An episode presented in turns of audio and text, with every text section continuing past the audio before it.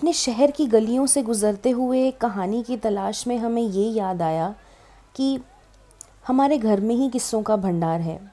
हमारे घर में ही इतने किस्से हुए हैं जो हम आपके साथ बांट सकते हैं।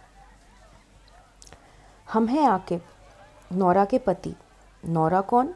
हमारी बेगम। नौरा को देखते ही आपको लगेगा कि अब क्या गड़बड़ होने वाली है। वो थोड़ी सी गूफी हैं। करने कुछ और जाती हैं और हो कुछ और जाता है। पर दिल की अच्छी हैं। हमारी अम्मा यहीं पास में गई हैं, अपनी बहन के पास रहने, गली के कोने पर। आज गई हैं अम्मा के पास, देखते हैं क्या होता है। इससे हमें याद आया एक किस्सा, जो आज ही के दिन के जैसे अम्मा अपनी बहन के यहाँ रहने गई हुई थी, और बेगम उन्हें मनाने जा रही थी। एक छोटी सी गली के नुक्कड़ पर हमारा मकान है। ऐसे तो अम्मा, हम, हमारी बेगम साथ में रहते हैं, लेकिन कभी कभार हमारी अम्मा हमारी बेगम से परेशान होकर अपनी बहन के यहाँ, यानी हमारी खाला के घर चली जाती हैं। नहीं नहीं, बेगम उन्हें परेशान नहीं करती, पर हमारी बेगम से हम क्या बताएँ, कुछ ना कुछ गड़बड़ हो जाती है। अब क्या बताएँ कैसी गड़बड़? पर अम्मा की हँसी रुकती ही नहीं है और कहीं बेगम को बुरा ना लग जाए तो वो अपना पेट पकड़कर हँसते हँसते खाला के घर चली जाती हैं। अब समझा आपको, अम्मा क्यों गई हुई हैं? खाला के घर, बेगम से परेशान होकर।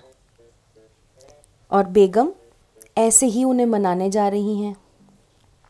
अब किस्सा कुछ यूँ हुआ था कि अम्मा गई हुई थी खाला के घर और नौरा हमसे पूछने आती हैं, वो अम्मा को लेने जा सकती हैं या नहीं?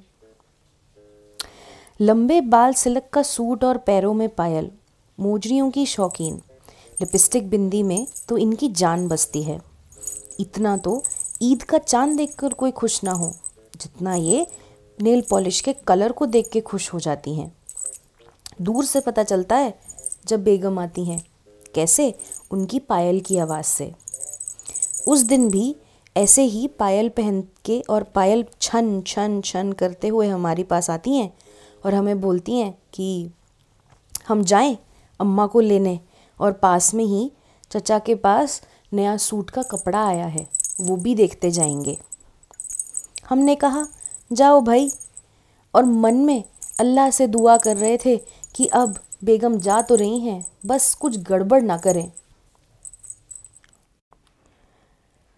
अब बेगम जा चुकी थी और हम घर पर अकेले थे। तो क्या करें? न्यूज़पेपर पढ़ चुके थे, ऑफ़िस का काम कर चुके थे, क्या करें? तो हम गए किचन में अपने लिए खाना लाने। वैसे अभी भी भूख लग रही है हमें। ज़रा रुकिए, हम किचन से खाना लेके आते हैं। बड़ी मस्त बिरयानी बनाई है आज बेगम ने।